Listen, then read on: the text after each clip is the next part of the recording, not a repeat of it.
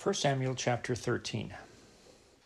Saul reigned one year, and when he had reigned two years over Israel, Saul chose him three thousand men of Israel, whereof two thousand were with Saul in Michmash and in Mount Bethel, and a thousand were with Jonathan in Gibeah of Benjamin, and the rest of the people he sent every man to his tent. And Jonathan smote the garrison of the Philistines that was in Geba and the Philistines heard of it. And Saul blew the trumpet throughout all the land, saying, Let the Hebrews hear. And all Israel heard say that Saul had smitten a garrison of the Philistines, and that Israel also was had in abomination with the Philistines. And the people were called together after Saul to Gilgal. And the Philistines gathered themselves together to fight with Israel, thirty thousand chariots and six thousand horsemen, and people as the sand which is on the seashore in multitude. And they came up and pitched in Michmash, eastward from Bethaven. When the men of Israel saw that they were in a strait, for the people were distressed, then the people did hide themselves in caves and in thickets, and in rocks, and in high places, and in pits. And some of the Hebrews went over Jordan to the land of Gad and Gilead as for Saul, he was yet in Gilgal, and all the people followed him, trembling. And he tarried seven days according to the set time that Samuel had appointed. But Samuel came not to Gilgal, and the people were scattered from him. And Saul said, Bring hither a burnt offering to me, and peace offerings. And he offered the burnt offering. And it came to pass that as soon as he had made an end of offering the burnt offering, behold, Samuel came. And Saul went out to meet him, that he might salute him. And Samuel said, What hast thou done? And Saul said, Because I saw that the people were scattered from me, and that thou camest not within the days appointed, and that the Philistines gathered themselves together at Michmash. Therefore said I, the Philistines will come down now upon me to Gilgal, and I have not made supplication unto the Lord. I forced myself, therefore, and offered a burnt offering. And Samuel said to Saul, Thou hast done foolishly. Thou hast not kept the commandment of the Lord thy God, which he commanded thee. For now would the Lord have established thy kingdom upon Israel forever. But now thy kingdom shall not continue.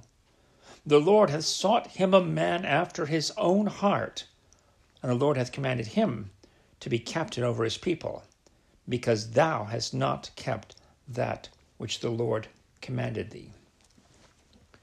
And Samuel arose and got him up from Gilgal unto Gibeah of Benjamin.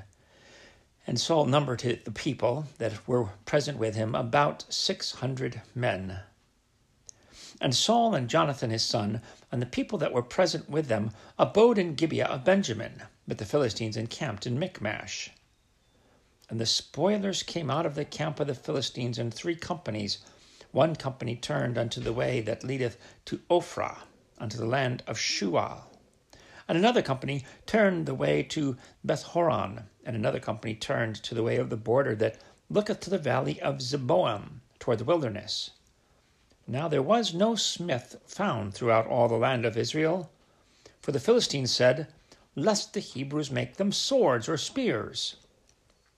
But all the Israelites went down to the Philistines to sharpen every man his share and his coulter, and his axe and his mattock.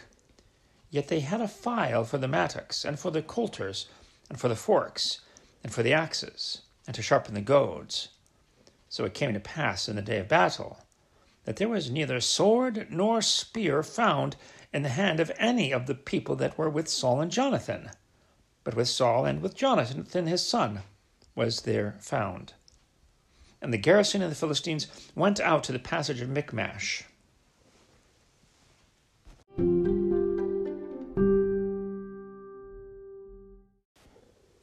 First Samuel chapter 14. Now it came to pass upon a day that Jonathan the son of Saul said unto the young man that bare his armor, Come, and let us go over to the Philistines' garden that is on the other side. but he told not his father. And Saul tarried in the uttermost part of Gibeah under a pomegranate tree which is in Migron, and the people that were with him were about six hundred men. And Ahiah the son of Ahitub, Ichabod's brother, the son of Phinehas, the son of Eli, the Lord's priest in Shiloh, wearing an ephod. And the people knew not that Jonathan was gone. And between the passages by which Jonathan sought to go over into the Philistines' garden, there was a sharp rock on the one side and a sharp rock on the other side. And the name of the one was Bozez, and the name of the other was Seneh. The forefront of the one was situate northward over against Michmash, and the other southward over against Gibeah. And Jonathan said to the young man that bare his armor, Come, let us go over unto the garrison of these uncircumcised. It may be that the Lord will work for us, for there is no restraint to the Lord to save by many or by few. And his armor bearer said unto him, Do all that is in thine heart. Turn thee, behold, I am with thee according to thy heart. Then said Jonathan, Behold, we will pass over unto these men, and we will discover ourselves unto them. If they say thus unto us, Tarry until we come to you, then we will stand still in our place, and will not go up unto them.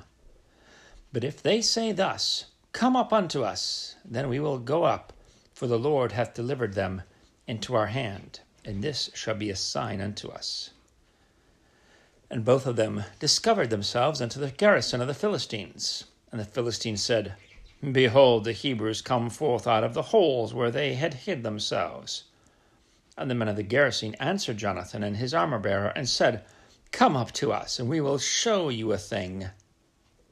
And Jonathan said unto his armor bearer, Come up after me, for the Lord hath delivered them into the hand of Israel. And Jonathan climbed up upon his hands and upon his feet, and his armor bearer after him, and they fell before Jonathan, and his armor bearers slew after him. And that first slaughter which Jonathan and his armor bearer made was about twenty men, within, as it were, a half acre of land which a yoke of oxen might plough. And there was trembling in the host, in the field, and among all the people, the garrison and the spoilers. They also trembled, and the earth quaked. So it was a very great trembling. And the watchmen of Saul in Gibeah of Benjamin looked, and behold, the multitude melted away. And they went on beating down one another. Then said Saul unto the people that were with him, Number now, and see who is gone from us. When they had numbered, behold, Jonathan and his armor bearer were not there. And Saul said unto Ahiah, Bring hither the ark of God, for the ark of God was at that time with the children of Israel. And it came to pass, while Saul talked unto the priest, that the noise that was in the host of the Philistines went on and increased. And Saul said unto the priest, Withdraw thine hand. And Saul said unto all, and Saul and all the people that were with him assembled themselves, and they came to the battle. And behold, every man's sword was against his fellow, and there was a very great discomfiture. Moreover, the Hebrews that were with the Philistines before that time, which went up with them into the camp from the country round about, even they also turned to be with the Israelites that were with Saul and Jonathan. Likewise, all the men of Israel, which had hid themselves in Mount Ephraim, when they heard that the Philistines fled, even they also followed hard after them in the battle. So the Lord saved Israel that day, and the battle passed over unto Beth Aven. And the men of Israel were distressed that day, for Saul had adjured the people, saying, Cursed be the man that eateth any food until evening, that I may be avenged on mine enemies so none of the people tasted any food. And all they of the land came to a wood, and there was honey upon the ground.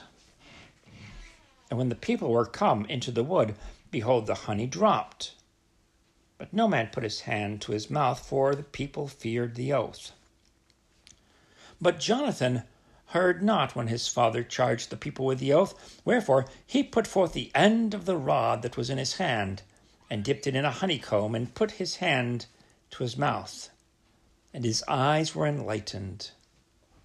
Then answered one of the people and said, Thy father straitly charged the people with an oath, saying, Cursed be the man that eateth any food this day. And the people were faint.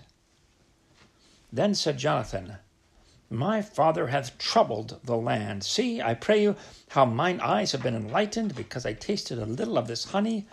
How much more, if haply the people had eaten freely today of the spoil of their enemies which they found? For had there not been now a much greater slaughter among the Philistines? And they smote the Philistines that day from Michmash to Aijalon, and the people were very faint.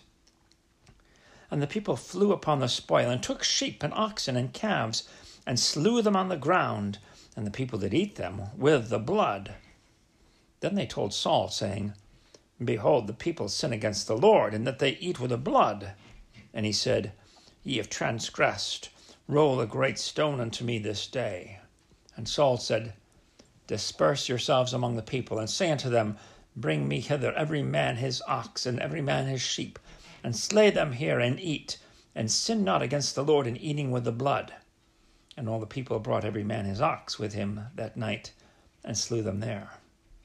And Saul built an altar unto the Lord. The same was the first altar that he built unto the Lord.